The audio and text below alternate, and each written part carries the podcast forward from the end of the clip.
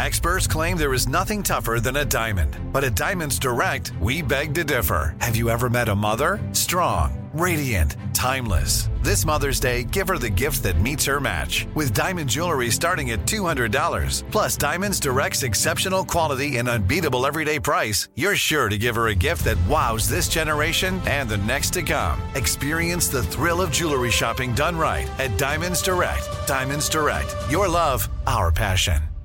Bring a little optimism into your life with The Bright Side, a new kind of daily podcast from Hello Sunshine, hosted by me, Danielle Robey, and me, Simone Boyce. Every weekday, we're bringing you conversations about culture, the latest trends, inspiration, and so much more. I am so excited about this podcast, The Bright Side. You guys are giving people a chance to shine a light on their lives, shine a light on a little advice that they want to share. Listen to The Bright Side on America's number one podcast network, iHeart. Open your free iHeart app and search The Bright Side. Side. It's Thursday, August eleventh. I'm Oscar Ramirez in Los Angeles, and this is The Daily Dive. U S inflation has eased slightly to eight point five percent, down from its forty-year high of nine point one percent. Some of the gains have been made up with falling energy and gas prices, but grocery prices are still a concern as they're up thirteen percent from last year. Gwynn Guilford, economics reporter at The Wall Street Journal, joins us for what to know about the latest inflation numbers. Next, the labor market remains tight despite recession fears, and the U S added five hundred twenty-eight thousand jobs in July, driven mostly by travel and hospitality sectors. On the other hand, the tech sector has been dealing with cuts, and business is booming for layoff specialists. These are companies that help businesses with identifying people who to lay off, make sure they receive the right amount of severance, and day of communication plans. Maxwell Strachan, features writer and editor at Motherboard, joins us for What to Know. Finally, the COVID pandemic has changed just about every aspect of Americans' health, and it has been mostly for the worse. As people missed health screenings, abandoned routines, and went through isolation, we saw a range of other chronic diseases worsen. Overall death rates of heart disease and stroke rose. Drug overdose deaths and alcohol abuse also rose. Brianna Abbott, health reporter at The Wall Street Journal, joins us for more. It's news without the noise. Let's dive in. Well, the price of some things go up, went up last month. The price of other things went down by the same amount. The result, zero inflation last month. Joining us now is Gwynn Guilford, economics reporter at The Wall Street Journal. Thanks for joining us, Gwynn. Thanks for having me. Well, we saw U S inflation. It's still at a forty-year high, but the latest numbers show that it has eased a little bit to eight point five percent in July. The last number that we saw was nine point one percent. So some good news. I mean, anything is good. We'll take it right now while we can. It seems like we're seeing the gains with falling energy prices. We saw lower gas prices have helped out a lot, but grocery prices are still a concern as those have gone up. Those uh, are thirteen point one percent higher since last year. So, Gwen, what are we seeing with the latest numbers? You laid it out really well. It came down eight point five percent from nine point one percent. That seems like a lot, but then you're like eight point five percent. That's pretty darn high. Right. So we've got inflation is is still a really big problem for the economy, and it's, you know, eating a hole in people's pockets pretty fast. So one of the big reasons, another, you know, reason for sort of tempering that upbeat outlook on, on things is that energy, as you noted, big, you know, it, gasoline prices decreased, natural gas prices decreased on the month. And so, you know, that had a big drag on, you know, the overall index, but we're still seeing price pressures broaden throughout the economy, meaning that prices are rising for more and more things that people buy. And that builds, that feeds on itself, and that hits more and more of our budgets. And so that's still a really big problem. It's something that we all worry about, and that the Fed is going to worry about. It's going to continue to worry about. So what we've seen is a slowdown in growth for the economy. That's kind of what's fueling some recession fears, but we're seeing this inflation go down a little bit. So we know we're not out of the woods. Is it too early to tell if this could be a positive trend for us, or if it's uh, could it just be a blip for right now? I think it's probably too early to tell. We want to see, you know, things are looking okay for August. Gasoline prices continue to come down. And at some point soon, we'll probably start seeing, I mean, you know, I know everybody stays on top of the eggs futures and chicken futures and right, they've gone up so like much. Right? Yeah. But they've actually come down. Grain prices have come down a bunch. And so those are kind of upstream. Those uh, big drops in prices, they haven't filtered through to the grocery shelves yet, but they should in the next few months, maybe not by August, but by the fall, food prices should start to ease. So we should have some relief on the grocery front, maybe on the, you know, restaurant front too. Um, so that's something we can kind of look forward to. One thing that isn't easing, at least in um, the way, you know, the Labor Department measures it, is rent and housing costs. That continues to go up a lot. That's going to make it hard for inflation rates to come down to the Fed's target in the way you'd want them to. How is the Fed going to react to some of this news? Because we've seen them raise interest rates in both June and July. They don't meet again until September. So, I mean, obviously, they're going to wait and see how those changes have played out. But they've signaled still that they intend to keep raising the interest rate.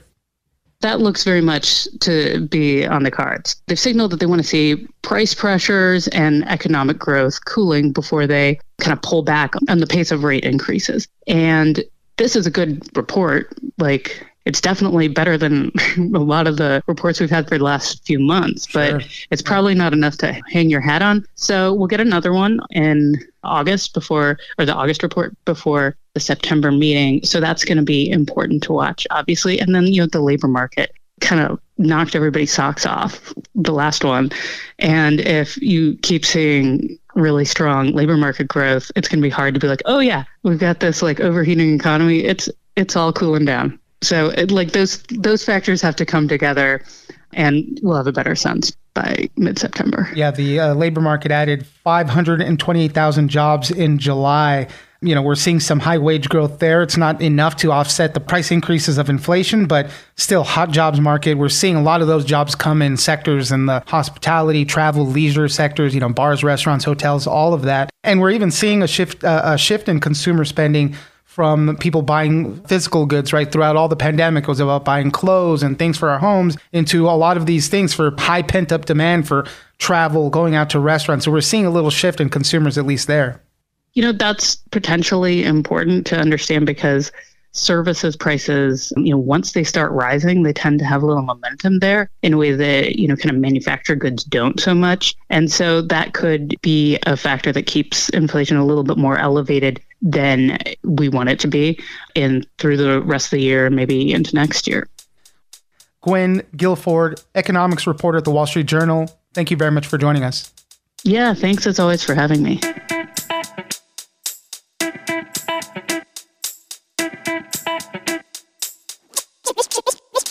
They're kind of in shock and kind of unsure how to go about these things. So they've enlisted a number of different firms, sometimes called outplacement firms, but companies that are essentially specialists in helping companies with layoffs. They're asking them for help dealing with these hard times. Joining us now is Maxwell Strachan, features writer and editor at Motherboard.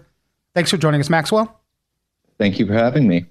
Well, we've been seeing a lot of weird things going on with the jobs market right now. It's a tight labor market still. We're seeing a lot of hiring in sectors that are rebounding pretty well. We're talking about hospitality, leisure, travel, bars, restaurants, hotels. They're all hiring at really good pace right now. They need more workers still. But one place where we're seeing that some layoffs might be coming or already happening is in the tech sector. So we're seeing, you know, these fears of a recession take hold. These companies, big companies, are trying to adjust what they're doing, and they're seeing that they might have to lay off a lot of people. And so what's happening now is that business is starting to boom for layoff specialists, companies that help other companies handle this in particular. So, Maxwell, what are we seeing there? Yeah, so we're seeing that, you know, the, the tech sector has had an incredible decade-long run by any measure. Private companies, startups, big public companies, uh, it's just been up and to the right for them. But like you said, while certain employment areas have continued to see gains, the tech industry is really struggling as a result of rising interest rates. And we've seen tens of thousands of layoffs in the tech sector a lot of these companies were only created, you know, in the last few years. And so the founders and executives running them don't really have much experience running layoffs. It's, it's, they're kind of in shock and kind of unsure how to go about these things. So they've enlisted a number of different firms, sometimes called outplacement firms, but companies that are essentially specialists in helping companies with layoffs. They're asking them for help dealing with these hard times. Yeah, I mean, it's so weird to think, as you mentioned, that these companies are so brand new. They haven't had to go through these types of periods. And yeah, you're going to fire somebody here and there. That's like a singular person. But when these companies are starting to lay off fifteen, twenty percent of staff, then it becomes a different thing. And we all know that story uh, of the company that had a big Zoom call with their companies and said, hey, well, you guys are all fired now. Everybody was making a big deal out of it because it was just so shocking to hear that a company would do it so callously and just, you know, so matter of fact, I guess. So these layoff companies do help others figure out who's going to get laid off, the correct type of severance pay they should be getting. And that's where they're finding a lot of mistakes, you know, especially in that severance pay. You know, people aren't getting paid exactly what they should be. That's exactly right. And, you know, a lot of these companies told me, we hear over and over and over again, how do we not become better dot com? These founders don't want to mess up their layoffs. They don't want to, at a minimum, just cynically have a P R disaster on their hands. So, but one of these firms, Onward H R, they specialize specifically in trying to make sure that your severance amounts are the right thing and the right amount. But they told us, like, a lot of these companies that are preparing for layoffs, they're using spreadsheets, they're using Word docs, they're using, you know, really kind of manual processes to figure out what people are going to be owed. And so as a result, lots of times people do re- receive the wrong amount of severance. And so what Onward H R does, for example, is they're a tech company that helps tech companies figure out the correct amount of severance that they should be receiving. They've created a software that makes sure that, you know, they put in X, Y, and Z about employee A, and uh, it pops out the right amount of severance. And you'd be surprised. I mean, it sounds like from the people that I spoke with that a lot of these companies are kind of flying by the seat of their pants when they're preparing for these layoffs. So these companies come in and they're obviously have thought about layoffs much longer than a lot of these tech companies, uh, right. tech companies that often don't want to admit that they might be doing layoffs until the very last minute. You know, what we're hearing from some of these layoff specialists as well is that they had record numbers of requests of, or at least inquiries in July. And they think that business is going to be better for them in August, meaning it's going to be worse for workers in these sectors. So that's something to consider there. And beyond a P R nightmare that is uh, huge layoffs and whatnot, it can really affect the company in a bunch of other ways. It could cause existing workers to want to quit. It could cause prospective employees to not take the offers because of how they might have handled these things. So it could really affect them. And, and uh, you know, uh, women and people of color could be disproportionately affected as well. It could really affect a company if they bungle a series of layoffs. It's a big risk for companies. Like you said, I mean, there's the legal aspect of not wanting to face lawsuits for doing these things wrong, not disproportionately laying off women or people of color. And then there is also the issue of how the company moves forward. You know, once you bungled a layoff, it's really tough to convince a talented employee at another company to come over there. And a lot of the employees that are left, they oftentimes go, well, you know, this company doesn't seem like a safe place for me, or maybe they don't see it as a rational actor. And so they start to look other places. And I spoke with one business professor who said, you know, a lot of times people look at layoffs as just how can they fix their balance sheet now, but oftentimes they don't consider the long-term, just economic effect right. of layoffs. They don't consider, you know, that person, you know, dealt with this customer and they got along really well, and now we don't have that relationship. Or maybe employees say, you know what, I used to be willing to take risks and try to be innovational at this company. Now I really want to save my job. So they start being a little more careful, and that can com- hurt the company in the long uh, long run as well. So yeah, there's a lot of different effects that messing up a layoff can have. Maxwell Strachan, features writer and editor at Motherboard. Thank you very much for joining us. Thanks for having me. Imagine you ask two people the same exact set of seven questions. I'm Minnie Driver, and this was the idea I set out to explore in my podcast, Minnie Questions. This year, we bring a whole new group of guests to answer the same seven questions, including actress and star of the mega hit sitcom Friends, Courteney Cox, You can't go around it, so you just go through it. This is a roadblock. It's gonna catch you down the road. Go through it, deal with it. Comedian, writer, and star of the series Catastrophe, Rob Delaney. I shouldn't feel guilty about my son's death. He died of a brain tumor. It's part of what happens when your kid dies. Intellectually, you'll understand that it's not your fault, but you'll still feel guilty. Alt-rock icon, Liz Phair. That personal disaster wrote Guyville. So everything comes out of a dead end. And many, many more. Join me on season three of Minnie Questions on the iHeartRadio app, Apple Podcasts, or wherever you get your favorite podcasts. Seven questions, limitless answers. If you love sports and true crime, then there's a new podcast from executive producer Dan Patrick and hosted by me, Jay Harris, that you won't want to miss. Playing Dirty Sports Scandals. Each week, I'm squeezing the juiciest details from some of the biggest sports scandals ever. I'm talking Marcus Dixon, Olympic gymnastics, Cain Velasquez, salacious Super Bowl-level scandals.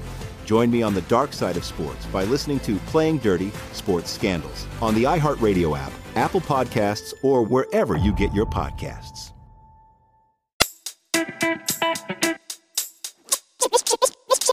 Just as much as a virus does or uh, heart disease does, um, loneliness and isolation are health issues, uh, and they have an impact on how we feel and our well-being. Joining us now is Brianna Abbott, health reporter at The Wall Street Journal. Thanks for joining us, Brianna. Thanks for having me. Well, let's take a look at how covid nineteen and the pandemic has changed Americans' health. You know, there's obviously the chief thing we were dealing with was the pandemic, this novel virus that was affecting everybody. And uh, by the time that we are now, we kind of made through the worst of it, it seems like, hopefully. But it also changed everything else in the healthcare system. Americans were missing screenings. They abandoned uh, routine checkups. They experienced loss and through death and isolation because of the shutdowns and all that. And so we saw a range of other chronic diseases and kind of those numbers start to tick up. So Brianna, for just kind of a broad overview, what are we looking at here? Yeah, so we are looking at the pandemic sort of having these ripple effects into every sort of aspect of health in America for the reasons that you talked about. A lot of people couldn't go anywhere for months. They experienced loss of loved ones, they experienced isolation, disruption of routines, missed health care, and health systems and public health departments that usually do a lot of this work were also overrun. So they weren't really able to do the level of work fighting a lot of these other chronic conditions that they normally do. So that combination really had an impact on our health that sort of we're just now starting to see sort of emerge in the yeah. data, because the data tends to be a couple of years behind. But, you know, we're seeing it in everything from heart disease and stroke to mental health to antimicrobial resistance. So you, you really sort of see these impacts across the board. Let's just run through some of these. Uh, you mentioned heart disease and stroke. So we saw overall death rates in these uh, sections just rise sharply during the pandemic. Definitely. And the data that we have, just to say, the data that we have runs through twenty twenty that we used in, in the study. So it doesn't have the most recent years. But in, in the first year of the pandemic, we saw overall deaths and death rates from heart disease and stroke rise pretty sharply. And that sets back progress against two of the nation's leading killers in the U S. Part of it had to do with, you know, missing doctor's visits earlier on when things were shut down and the virus was really overwhelming hospitals. People didn't want to go, even even though, you know, you should if you're you're having a heart attack. So, you know, some people died at home. And COVID infections themselves sort of also increased the risk for stroke and heart attack. And on top of that, going forward, people have been under more stress generally in the past few years and haven't been as active. So doctors are sort of really trying to help and want people to get back to sort of managing their chronic conditions and, and their heart health as well. Let's talk about drug and alcohol use, because very early on in the pandemic, we were hearing a lot of stories about people, you know, we were shut down, people were staying home, using a lot more recreational drugs, drinking a lot more. That was a huge one. So that's been a, a pretty big issue that people have had to deal with throughout the pandemic. You're right. We saw drinking sort of increase in the early months of the pandemic, and a recent report showed that, you know, alcohol-related deaths increased about twenty-five percent from twenty nineteen to twenty twenty. It had been rising before that, but this was sort of a bigger jump. And the same thing with, unfortunately, opioid overdoses. So we knew that those were increasing sort of prior to the pandemic as well. in a lot of these, for instance, the pandemic didn't necessarily start new health problems. They just exacerbated ones that were already existing. And that unfortunately includes the opioid epidemic as well. Let's talk real quick about superbugs, because this is a, we just saw a study come out recently talking about how antibiotics were overused early on in the pandemic. Nobody really knew how to treat COVID, so they were throwing everything that they could at them. They were throwing a lot of antibiotics at people, and that really just kind of uh, fueled this strains of antibiotic-resistant bacteria out there, just overprescribing them, just kind of leading us down that path. Definitely. It's a combination of that, like using antibiotics incorrectly to treat COVID patients before we knew more. Plus, they were worried that COVID patients would have co-infections with some other bacteria, which happens sometimes in, in the hospital. So there was that fear that also sort of led to, to overprescribing. And then also a lot of these hospitals and health centers were really just overstretched. And so a lot of the prevention efforts that they usually have to sort of keep, you know, these infections at a minimum slipped a little bit. So that also caused an impact. In addition to the overprescribing, we just saw the overwhelming of healthcare systems sort of impact their prevention efforts. Mental health. Now, that's been a huge one. We've been hearing a lot about that. Obviously, adults had a very serious time throughout the pandemic, but particularly children and adolescents had a really hard time being disrupted with their school schedules in and out, and they've had a particularly tough time too. Definitely. That is a huge concern. And sort of like the other topics we've been talking about, it was there before the pandemic, and then the pandemic definitely added fuel to the fire to the mental health crisis that we're experiencing in the U S, especially among younger children. And there were some third, like one third of some seven thousand U S high school students surveyed responded to a C D C questionnaire saying that they had, you know, reported poor mental health in the pandemic. So it's like really a significant proportion of folks. And so hopefully that's one of the things that as they get back to school and sort of get back into more routines, that there's sort of help there and that starts to improve. But, you know, a lot of them also faced not only social isolation, but like economic hardship and sort of family loss or illness as well. So it was really a, a, a tough time for the youth, and sort of hopefully that can sort of be one of the things that hopefully rebounds soon. Brianna Abbott, health reporter at The Wall Street Journal, thank you very much for joining us. Thanks for having me.